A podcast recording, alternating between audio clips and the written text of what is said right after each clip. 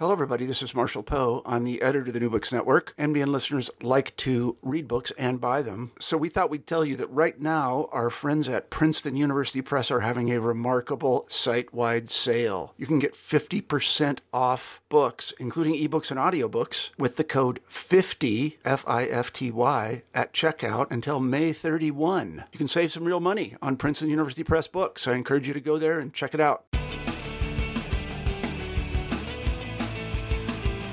Hello, and welcome to New Books in Sports, a channel on the New Books Network. My name is Keith Rathbone, and I'm coming to you from Macquarie University.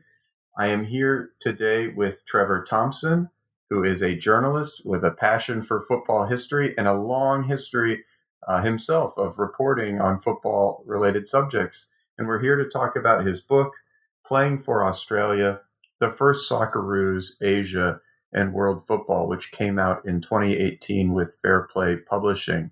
Thanks for joining us, Trevor. Pleasure to be here, Keith. Uh, I have to tell you, I, lo- I love this book. Um, ever since I moved to Australia, I've, I've wanted to know more about uh, the Socceroos and, and, and thinking about the origins of football in Australia. And this book cleared up a lot of things for me. Um, so I'd like to start out by asking you how you developed this project. Well, uh, I share your interest in this uh, in this area of Australia's uh, football history. Uh, there used to be a, an old adage that if you go looking for a book that you can't find, that's probably the one that you have to write. I couldn't really find very much about this early period, particularly in the international game. The fact that Australia went on tours to Asia as early as the nineteen twenties, the fact that we played against teams from China, Uh, I thought that was amazing, and I wanted to know more about it. But it's it's kind of a, uh, a forgotten part of the history. I did write an earlier book, which is a more general history of the game in Australia, and so I didn't really have a chance to explore these early connections with Asia particularly. Uh, and so it was always in my mind that I wanted to go back to this and see how much more I could find. And I, I still think I've really only uh, scraped the surface in many ways. There's a lot of, uh, well, there's, there's a lot of contact and uh, cultural context both in Australia and in Asia, which uh, govern the way that we might think about these subjects. And it's kind of clouded in some ways by uh, Australia's rather dismissive attitude to historical issues generally, in my opinion.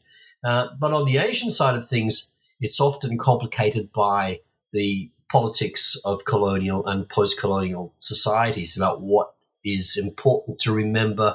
Is this part of a kind of uh, colonial experience that we shouldn't really be all that interested in? Is it part of a, a broader struggle for national identities, of which uh, you know bigger political issues obviously gain the attention, but sporting identity questions are sort of in there as well? I, I have to admit, just from the title alone, I thought this would be a book Um, almost entirely about Australia, and I was very pleasantly surprised to find a lot of, in fact, Asian history. I, I, I do think the main drive of the book, if I, I'm, if I, if I could say, is about this kind of rewriting of an Anglo history of Australian football. Is that kind of what you set out to do? That's a, a big part of what I set out to do. I think so far as you can say that there is a commonly understood narrative about football in Australia at all, Uh, it's that it, Australia's a kind of underachieving tail end of uh, British Empire football, uh, which doesn't really uh, succeed. You know, one of the one of the common questions uh, that I often used to field in my days as a uh, week in, week out uh, football reporter from people who are not as familiar with the game as maybe I am, but uh, they would ask me, so why is it that historically Australia's football scene hasn't developed in the way that it did in other countries uh, when it had all of this connection with Britain, which was the homeland of football? Um, well, I've eventually come round to the view that that connection with the homeland of football was actually a very serious uh, impediment to the development of uh, football in Australia. It's an experience that we share, after all, with New Zealand, with South Africa, with Canada, with India, w- which have all uh, been countries that have been slow to reach a more mature position on the international stage.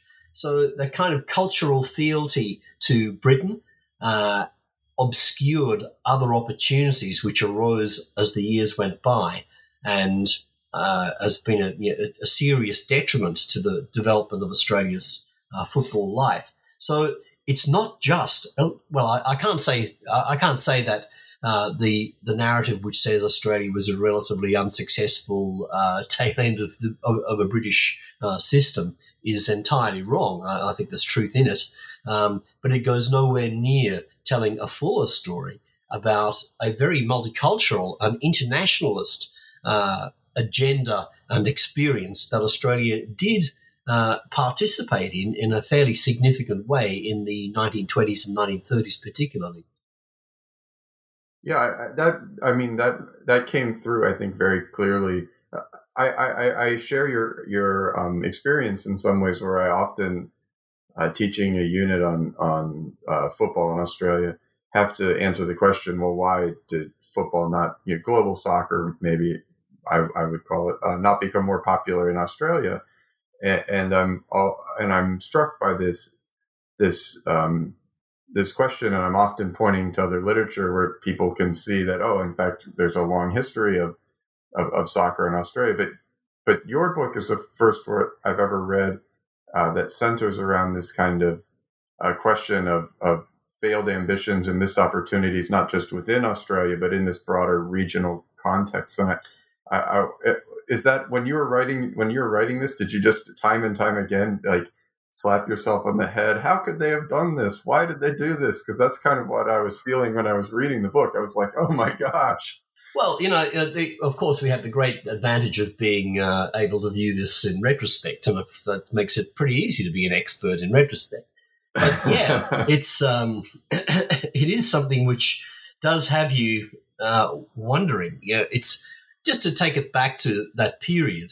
Uh, you know, there are two bodies who see themselves as being the international organisations Uh, uh, governing football in the world. The Football Association, we think of it as the English F A. It's, its name is actually just the Football Association. They didn't see, think there'd be any other need to have another football association, so it's simply uh, you know, the F A. Um, they invented the rules. They uh, you know promulgated the game around the world, sort of. Um, but they they claimed a territory Uh, in the same way that Britain claimed an empire. They identified territories as being theirs, and uh, culturally Australia is, you know, very, very British society. Uh, and to gainsay uh, the authority of the F A or any kind of expertise emanating from London is, is difficult. Uh, and they found it really a, a struggle. Uh, The F A really did very little uh, to enhance the game in Australia. Uh, those who know the history will, might be um, you know, swearing at me already because they can point at the donation of a, a national trophy for a national championship. That was done. It was uh, not a cheap affair. It was a couple of hundred pounds of uh, silverware that was sent to Australia. An English professional team toured here in nineteen twenty-five, and a, an amateur team came here in nineteen thirty-seven. Uh, there were other grants of money of five hundred pounds, I think it was, in the early thirties. You know, it's not as if there was nothing happening. But in terms of – but this this was always done according to what the F A decided we should do, rather than in response to the many requests that Australia sent to London about what Australia thought should happen. Uh, Australia's opinion didn't really matter that much. So it kind of got brushed aside. The, the, the pinnacle – that um, Australia aspired to within the uh, F A system is to go on a tour to take the Australian team to England to play against English teams, and that could be the catalyst both for the development of their players, the development of a profile uh, back home in Australia about, you know, mixing it with the big boys, um, and also as part of a broader international worldwide tour. Uh, that was that was all part of the ambition, but it, it kept getting knocked back. Even the nineteen twenty-five tour to Australia, that was at the end of a uh, a begging program, if you like, um, of forty years duration. It took forty years before England sent a team to Australia. This is when other sports like rugby and cricket, it, it's a, it's almost a, you know, a biannual event. So Australia was Blackwater because of the failure already with that relationship with England. The pinnacle really of, well, the nadir, I suppose I should describe it as, is in nineteen thirty-four, uh, England finally did accede to the request, say, yeah, you can come. This is how many games. This is when you should come. Uh, this is the time of the year. And they were ecstatic about it. And then nothing kind, nothing much happened. And then the F A postponed the proposal for that tour for twelve months. They said, it's not the best time. And we want to make sure this tour is a success. So if you don't mind, twelve months delay. Australia was in no position to say anything else, really. So they said yes. Um, but twelve months later, the tour was cancelled. So Australia never got to make that tour. They put all of their eggs in this one basket uh, and, and it just didn't produce anything at all. On the other hand, the other body that was looking to establish its uh, authority in the international game was FIFA. Created in nineteen oh four, rapidly expanded, of course, in Europe, uh, and to some extent uh, extending to Asia because of uh, colonial relationships, Spain and uh, Philippines, for instance, although that uh, quickly diminished when the uh, after the um, uh, American ascendancy in the Philippines. Uh, but the Dutch relationship with the uh, East Indies is very interesting. The Dutch and the East Indies had a far, far more uh, productive relationship than Australia ever had with England. It's an interesting comparison, uh, which is not to suggest, of course, excuse me, that uh, the East Indies were not without problems. They had many, but this was not one of them. So Australia was, for a time, uh, a member of FIFA. Australia applied for membership of FIFA in uh, nineteen twenty-four, uh, but then that Uh, application did not proceed because we were folded in with the English F A. Uh, as members of the F A, we already members of the F A, uh, the F A joined FIFA in twenty-four, and uh, by that action, Australia also became a member. That's fine. It, it's it saved fifty bucks a year. fifty American dollars was the membership fee of FIFA in those days, uh, so that uh, that saved a little bit of cash. But in nineteen twenty-eight, when there was a major dispute about uh, amateurism, broken time payments, uh, who should and should not be eligible to play at the Olympics, bear in mind this is before the World Cup ever starts in nineteen thirty, so the Olympic Games is, is effectively the World Championship. Um, big dispute, high dudgeon in London. Uh, we can't have these uh, FIFA-inspired uh, acceptance of what they saw as a degree of professionalism, that is to say compensation payments for players who had to leave work in order to play. Um, this couldn't happen. They withdrew from FIFA, and as a result, Australia also withdrew from FIFA. This was a disaster in the longer term. It meant that Australia was not uh, even invited to participate in the nineteen thirty World Cup, the first one in Uruguay, a tournament, by the way, where Uruguay undertook to pay the travel and accommodation of all of the teams that went there, uh, nor were we eligible for the nineteen thirty-four and nineteen thirty-eight World Cups. Uh, and correspondence that I have seen in the FIFA archive in Zurich shows that FIFA were keeping a space open for an Asian representative at both of those tournaments, Uh, and were also offering to pay travel and accommodation for teams that went there uh, to, to participate in the finals. That's not to say that it would necessarily have ex- uh, been extended to Australia, but the offer was on the table, uh, and Australia just didn't even know the offer was there. So we were excluded from the most significant development in world football uh, directly as a result of our Uh, cultural fealty to uh, English ideas. The F A definitely comes in as a as a major um, impediment to the development of international football in Australia. Almost, almost, uh, almost as as if uh, they were a kind of bad guy. Especially once Stanley Rous uh, enters into the into the equation.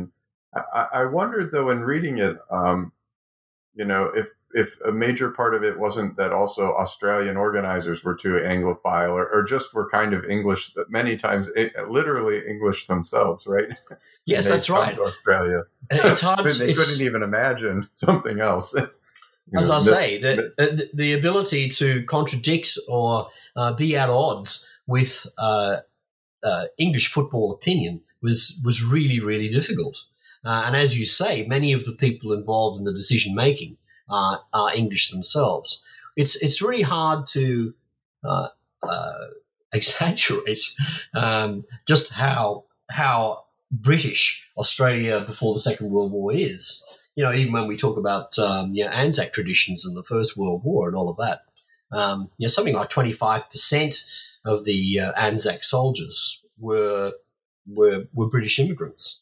Uh, it's it's that heavily ingrained, uh, and for a identifiably British sport, which in an Australian newspaper you might actually see the articles written in the paper are under the general heading British Association. It's already identified as British. It's much more British than any other sport in Australia.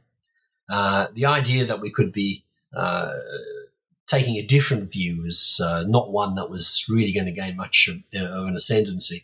And the first obvious example of that is when an English team comes to Australia in nineteen twenty-five under the leadership of what is arguably at that time the most uh, experienced football administrator in the world, in John Lewis.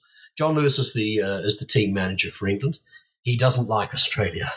He doesn't like much about Australia or the Australians that he meets, and uh, it's clear that he's uh, not going to be taking a very flattering account of the Australians' view of the world when he goes back to London. He's involved in a dispute on day one of the English tour and is involved in a couple of other disputes after that. Uh, and checking back with the F A to see if about uh, to, to look at his uh, tour report, the official uh, response is that there is no tour report. Mister Lewis gave his account of the tour verbally, so there's no paper trail to find out what it is that he said to his uh, his masters back in London. But I think we could reasonably presume it wasn't flattering. Yeah, you get the sense it wasn't too nice. Based on his comments uh, that you outlined otherwise in, in Australian newspapers as well. Yeah, yeah.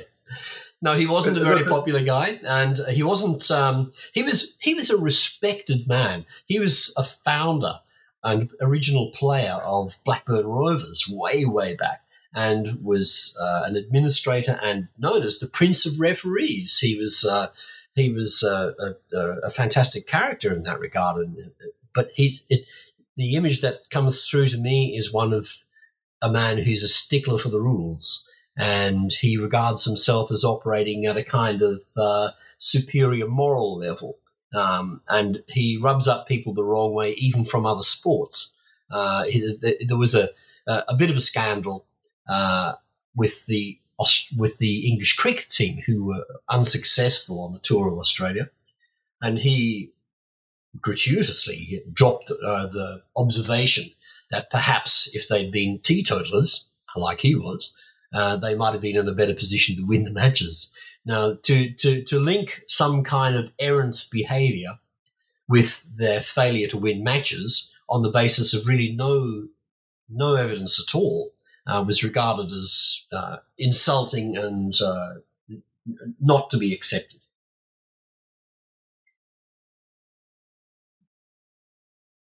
There was also a, a significant problem with intrastate rivalry. So I wonder if you could tell us a little bit more about what was going on um, in this kind of intrastate relation in, in Australian soccer or football.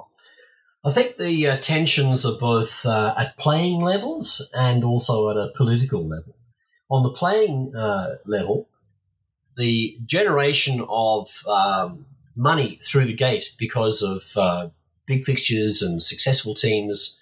Uh, New South Wales is always the most significant uh, state and becomes even more so in the twenties and thirties.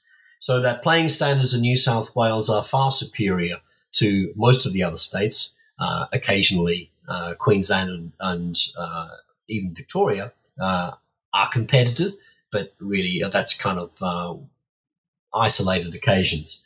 So playing talent uh, leads to this kind of um, semi-professional league starting in New South Wales in nineteen twenty-eight. Uh, very successful within its own terms, uh, but it means that New South that other states just can't compete with New South Wales anymore. So there's a tension at a playing level. Popular uh, opinion in New South Wales is that the national team could really be picked from New South Wales teams, and uh, do the other states even have individual players that were, are worthy of attention? This is the kind of conceit which gains ground in New South Wales. On a political level, New South Wales believes that since it's generating the revenue, since it's generating the players, it's got everything at a higher standard than everybody else, uh, why should it not have control? So that the federalist view about all of the states being represented uh, in the national body is contested in New South Wales. They don't believe that, say, Tasmania should have the state, same status as New South Wales. Why? Why should it? So far as the economy of touring teams is concerned, uh, the national nature of uh, tour approval means that the states, the National Committee at least, um, the embodiment of the states, has to approve a tour proposal. And they're obviously much more likely to approve a tour proposal if they get a slice of the cake too, that a touring team comes to play in South Australia or Western Australia or, or whatever it might be. But the money through the gate, which pays for the whole enterprise, is really only generated in a, a handful of centres. Sydney will always make money. Newcastle under Hunter Valley will make money. Wollongong probably will make money. Brisbane will most likely make money. And Ipswich and uh, the, uh, the that area to the southwest uh, will be a pretty decent bet as well. But an equally decent bet is that pretty well all of the other centres are going to lose money. So there's a kind of cross-subsidy has to operate for a touring team to come to Australia at all. And teams become less interested in coming to Australia because, you know, it's a really big country, and getting around and playing games in all these states means that you're going to have to come here for months, like a couple of months, literally. Uh, and getting around Australia is not a simple proposition anymore. You know, it's going to take it takes a it takes a twenty-four hours to get a train from Sydney to Melbourne. That's the busiest route in the country. Um, Getting around to other places is much more difficult. The quality of accommodation and travel is sometimes criticised by touring teams. So it's not all that comfortable a place to visit. Uh, these kinds of tensions play into who should be responsible for what. Uh, the domestic tensions lead to a major break between the years nineteen twenty-eight to nineteen thirty-one. Uh, and there's a new administration in nineteen thirty-one. And after that, New South Wales uh, has you know, a, a good standard of play. The quality of opposition that comes to Australia diminishes.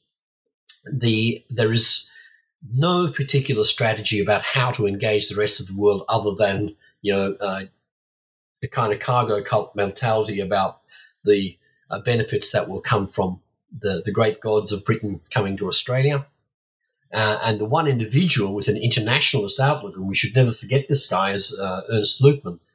He is the only person who's who's had a strategy which includes uh, non-British elements. He leaves the game because he's lost his job. He lost his job because he took an Australian team to Dutch East Indies and got fired for, for leaving work. Um, when he uh, he assumed that he was going to get leave from his position with the Australian Army. He didn't get it. He was only told the day before the team was uh, getting on the boat to go to Java. Uh, so he had to make a very quick decision about whether to stick with his team or to stick with his job. He chose the team. He lost his job, uh, and he ended up dropping out of the Australian uh, setup.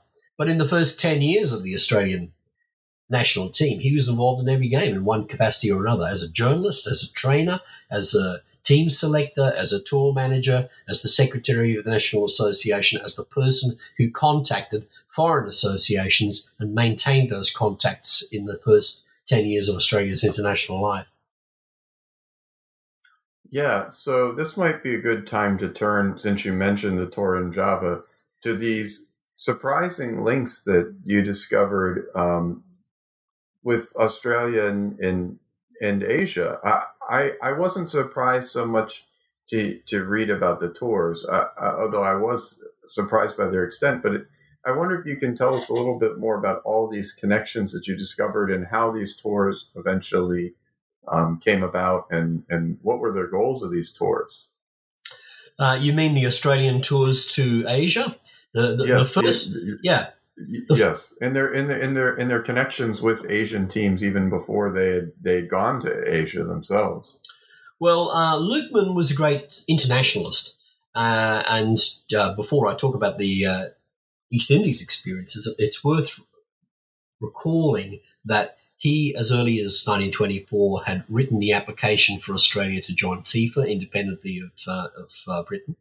In nineteen twenty-six, he formulated a plan for an Australian world tour, which, if it had happened, would have been the first uh, world tour by any national team anywhere in the world, uh, and had a plan to take Australia to the Olympic Games in Amsterdam in nineteen twenty-eight. That was also scuppered for a, a variety of reasons. But coming directly to the East Indies question, uh, there was, I think, well, the first uh, link that I've discovered, uh, at any rate, is an invitation from the East Indies uh, football authorities in Jakarta in about nineteen twenty-one, from memory, well, inviting Australia to send a team.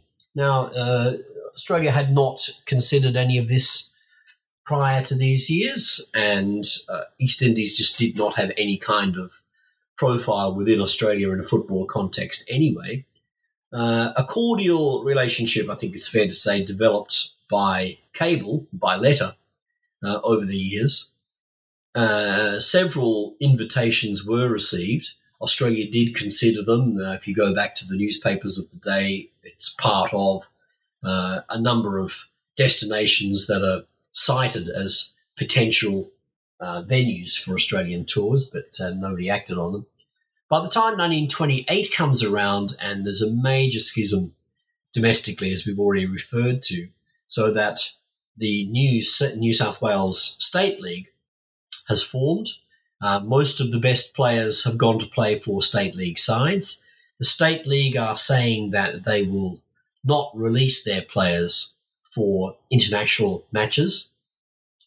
The National Association is still keen to show that it has this kind of international status, that it has uh, a ruling body status.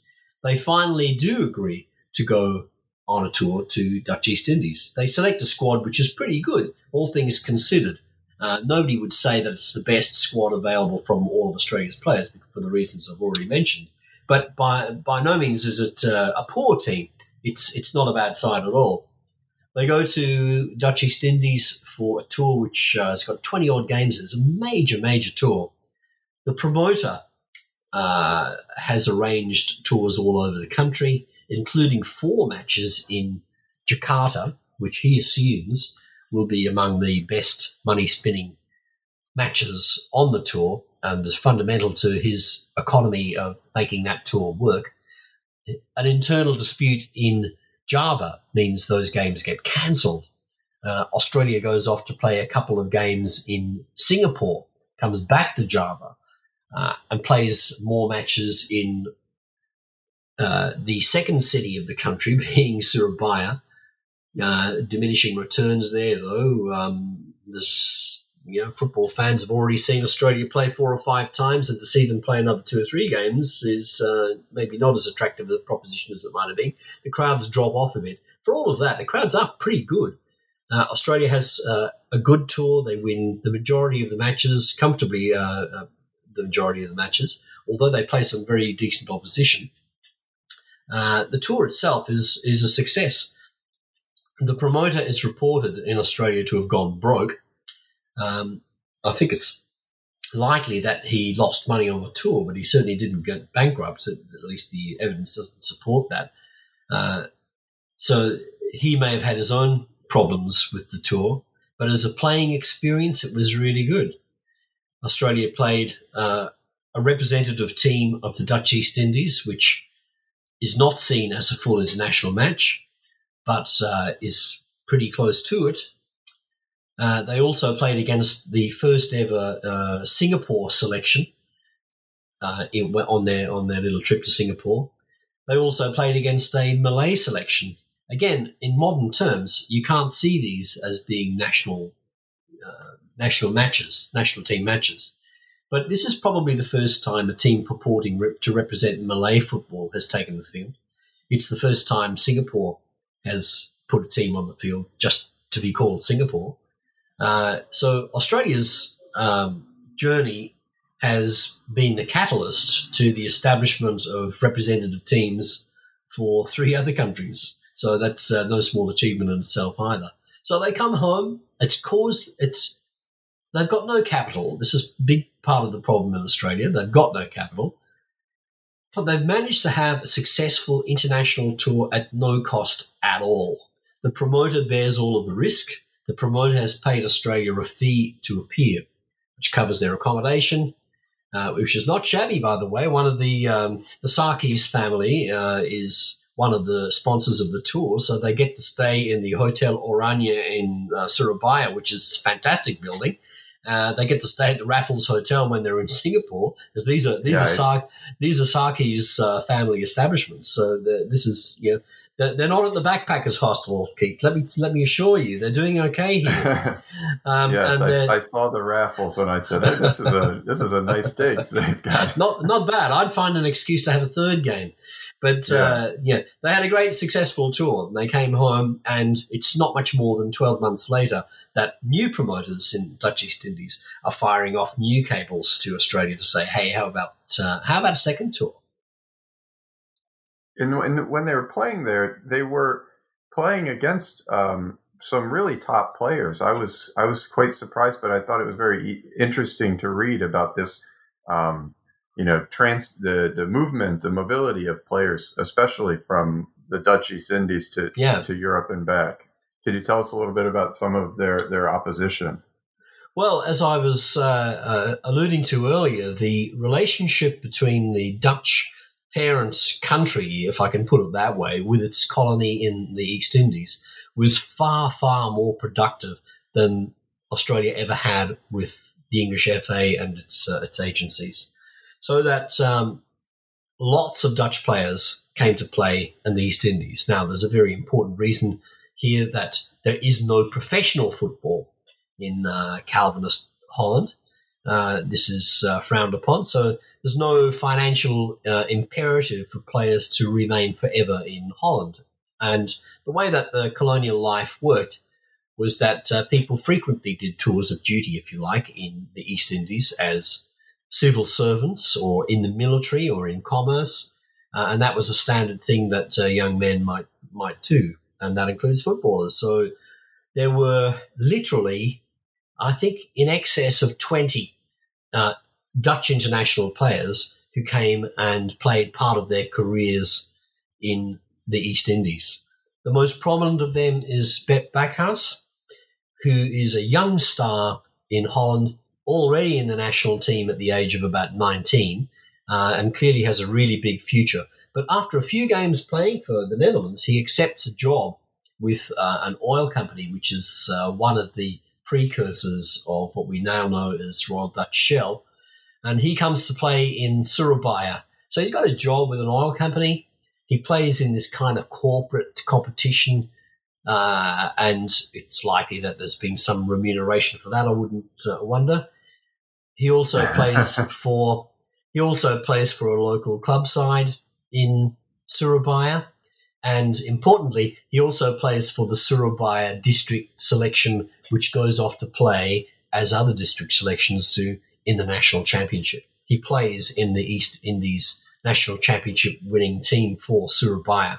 He is a top, top player.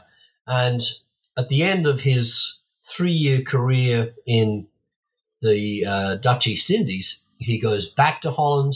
He's immediately drafted back into the Dutch national team and is selected as its centre-forward to go to the nineteen thirty-four World Cup in Italy. So we're not talking about some old guy who's having a little kick around at the end of his career to, you know, just stretch it out a little bit because it's fun to play. We're talking about a, a significant European international at the top of his game going to play in the Dutch East Indies. Uh, in nineteen thirty-one, when the Australians go on their second tour to the country, they play two matches against teams with Backhaus in it, and he scores in both of them. The Australians didn't know who he was.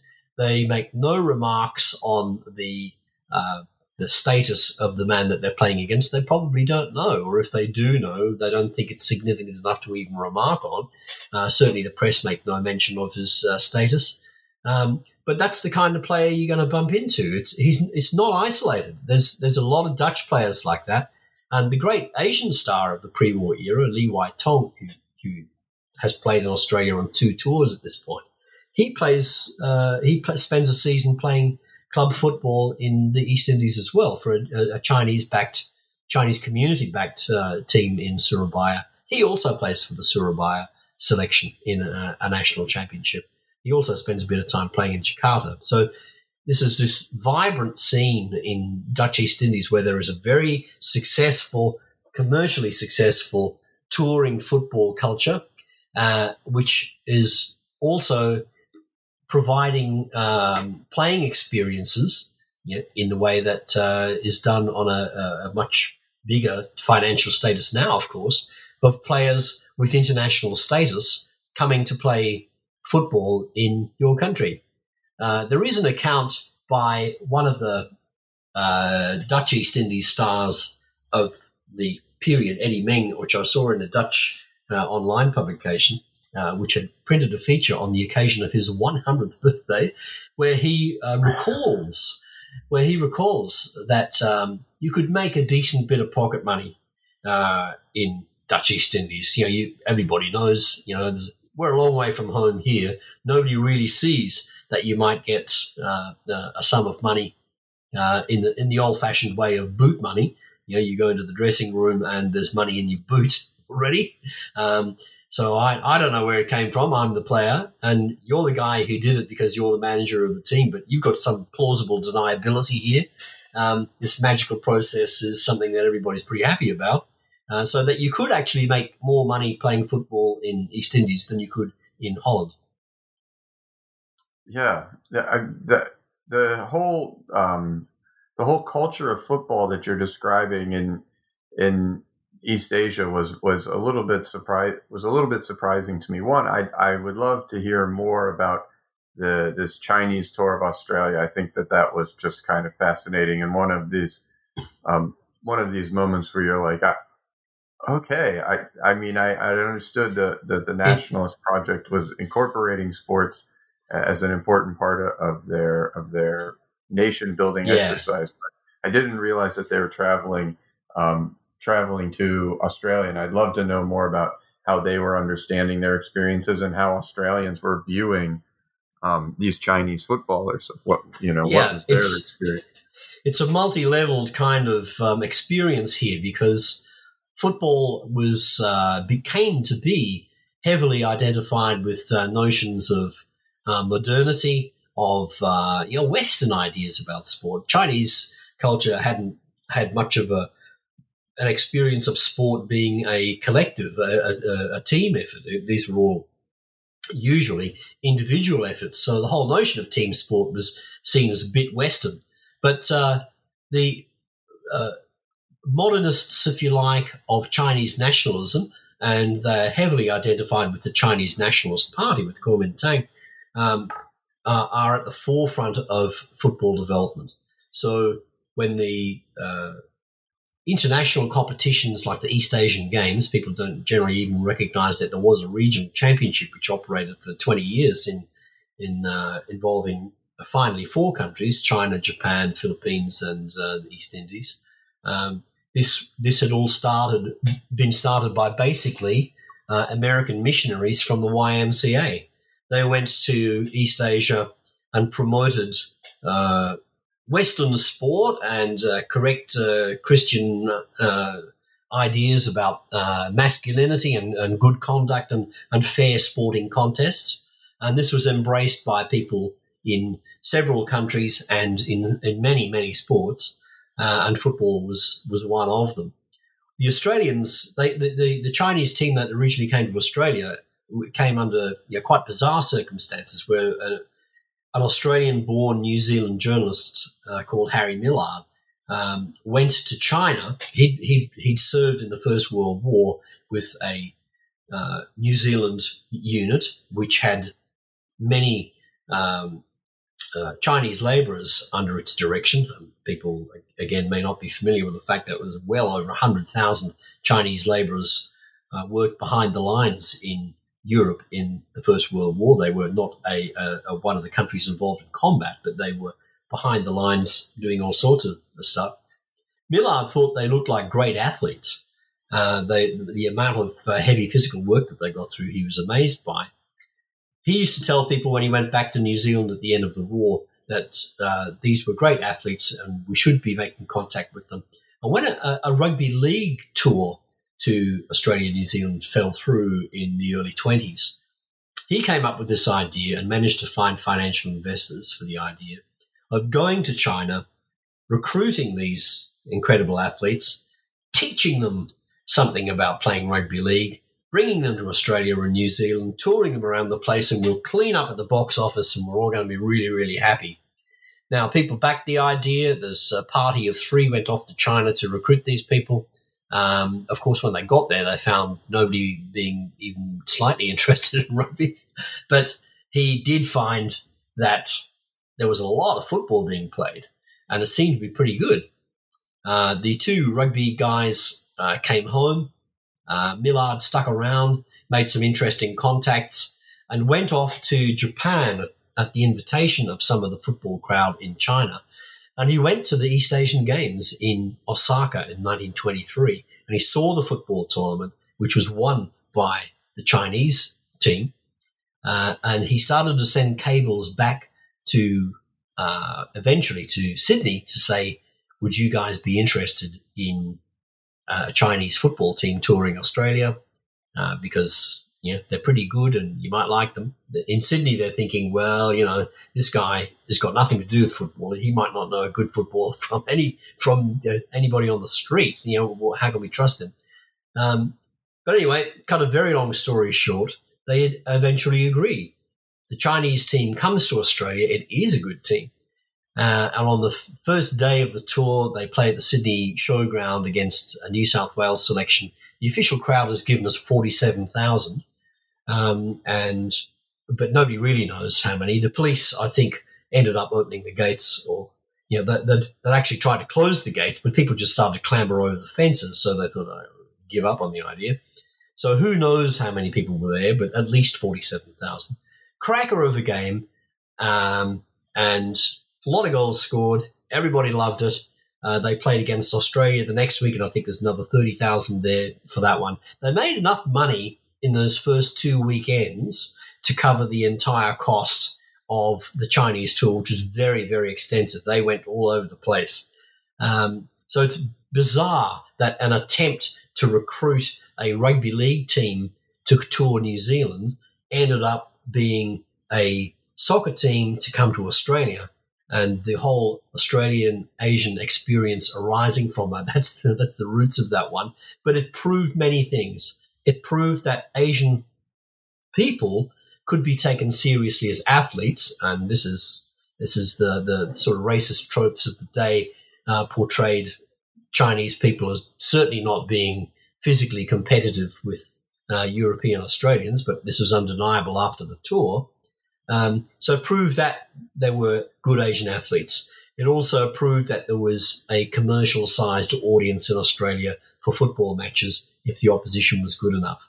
Uh, these were important lessons which uh, carried through for many years afterwards. But Lee Wai Tong was the great star of that touring team. He was only seventeen when he came here. He'd already been a star of that tournament in Osaka that I mentioned, and he was a standout on the Australian tour. Everybody could see what a star he was, and he ended up having an incredible career where he toured Australia again in nineteen twenty-seven with another Chinese team, but he was the great star of uh, Asian football.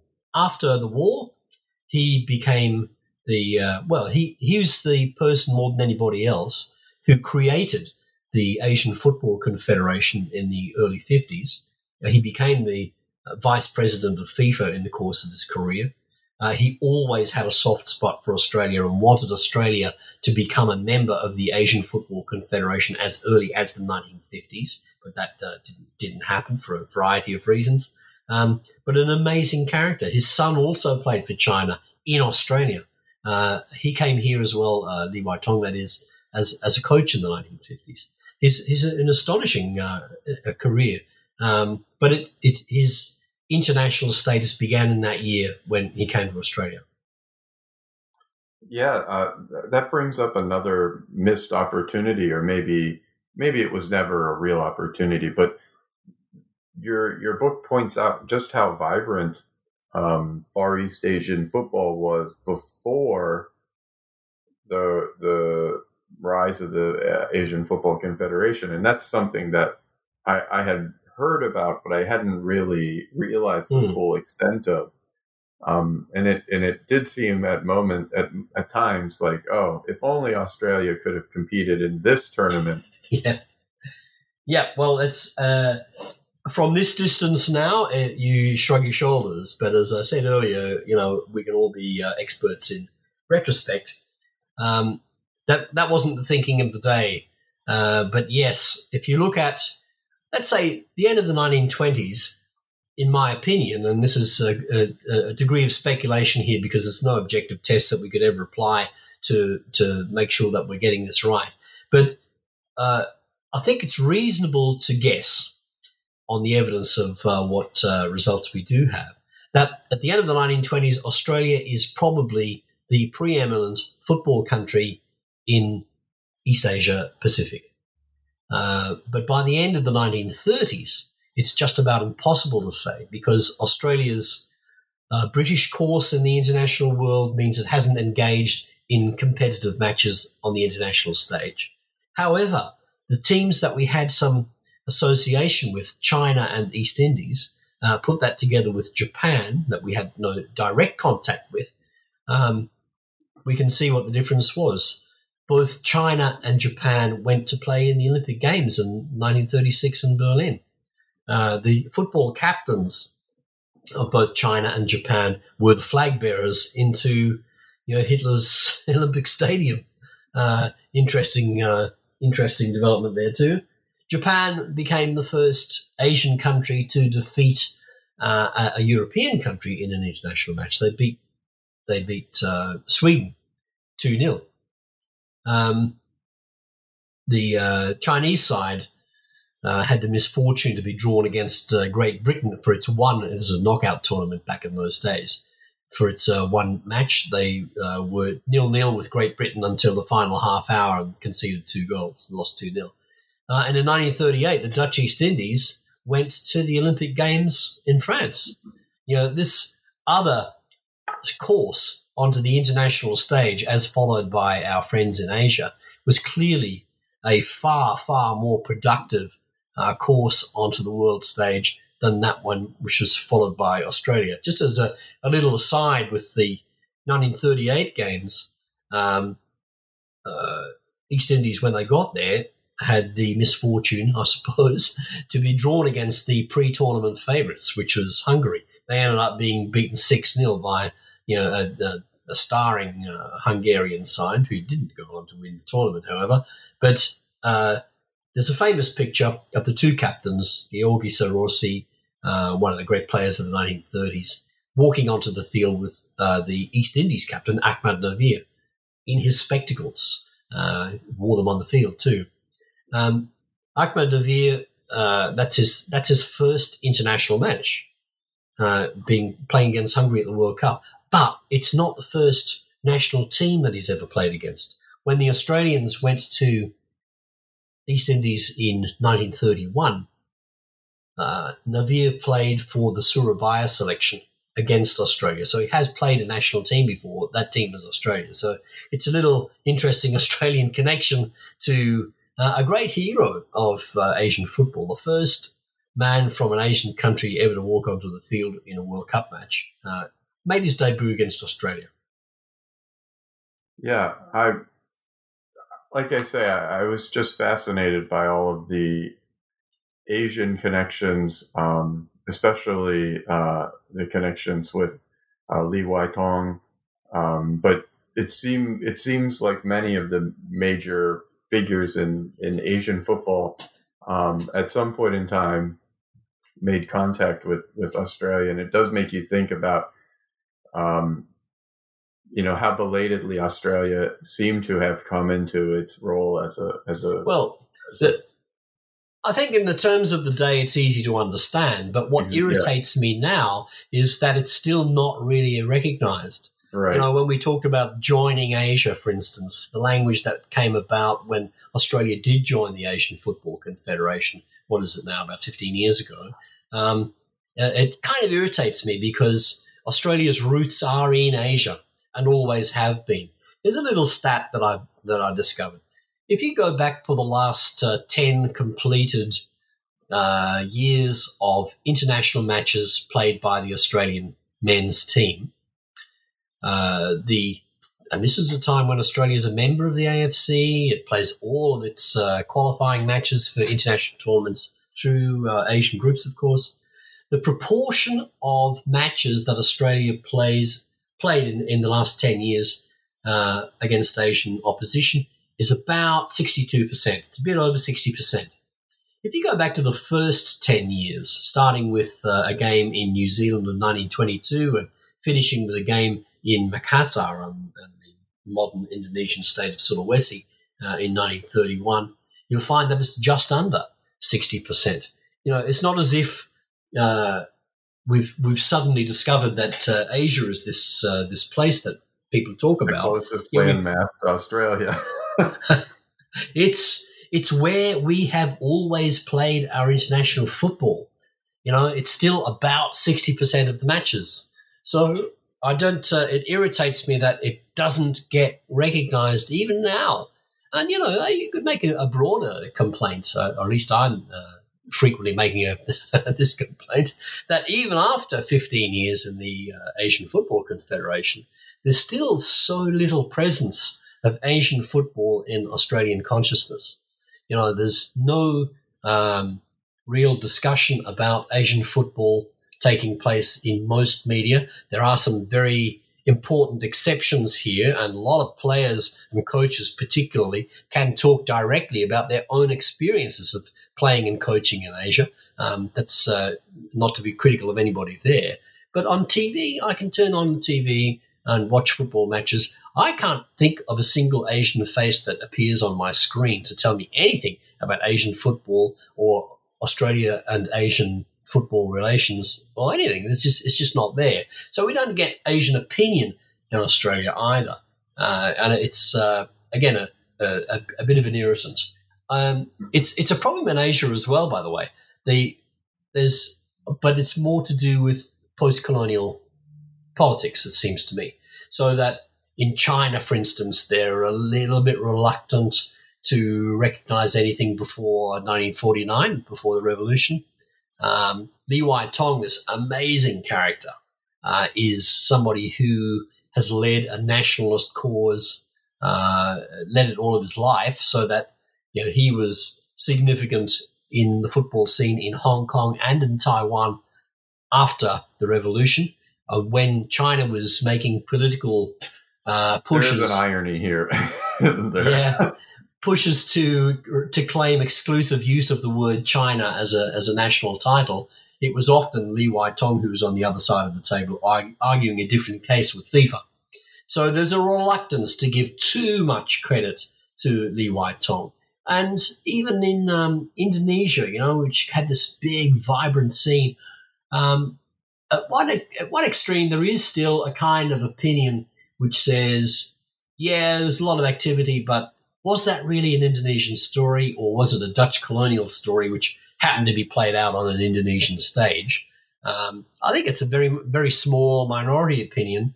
There's uh, much more nowadays a view that this most definitely was an Indonesian experience, and we need to reclaim it from the ownership of Uh, the the colonists who who ran this the, the game then, and reclaim it for ourselves.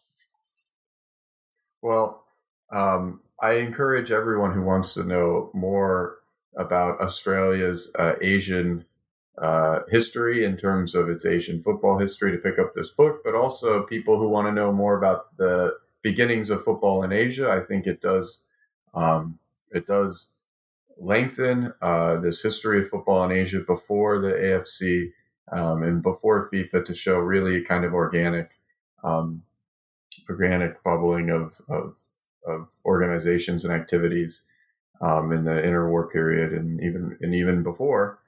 Um, so thank you, Tre- Trevor, for your uh, fantastic book. Can I ask you one final question? What are you? What's what's next for you?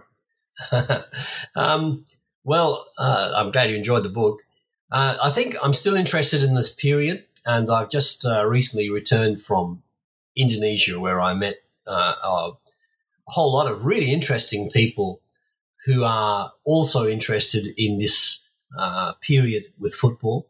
Uh, I'm interested in doing a bit more work about that and to build up a, a much better relationship between um, football reporters and fans as as well as uh, at the, the, the formal level of associations and, and players uh, and seeing if we can build a bit more of a community where we acknowledge, you know, a shared history. Uh, it gives meaning to both sides. So my immediate project, I think, is to uh, try to do a bit more work with the uh, my my new friends in Indonesia to see see what we can develop there uh, and uh, and build just a better relationship, because we, we shouldn't allow it to pass. This is a decade, after all.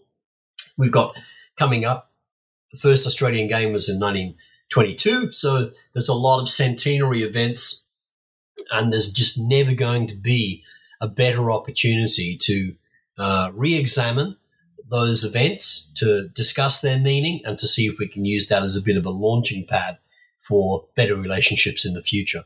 Well, that sounds fantastic, and I'll be looking forward to reading and hearing more about it. Uh, thank you very much, Trevor Thompson. We've been here on the New Books Network, which is uh, New Books and Sports, a channel on the New Books Network. We've been talking to Trevor Thompson, the author of Playing for Australia, The First Socceroos, Asia, and World Football. Thank you very much for joining us, Trevor. It's been a pleasure. And thank you all for listening.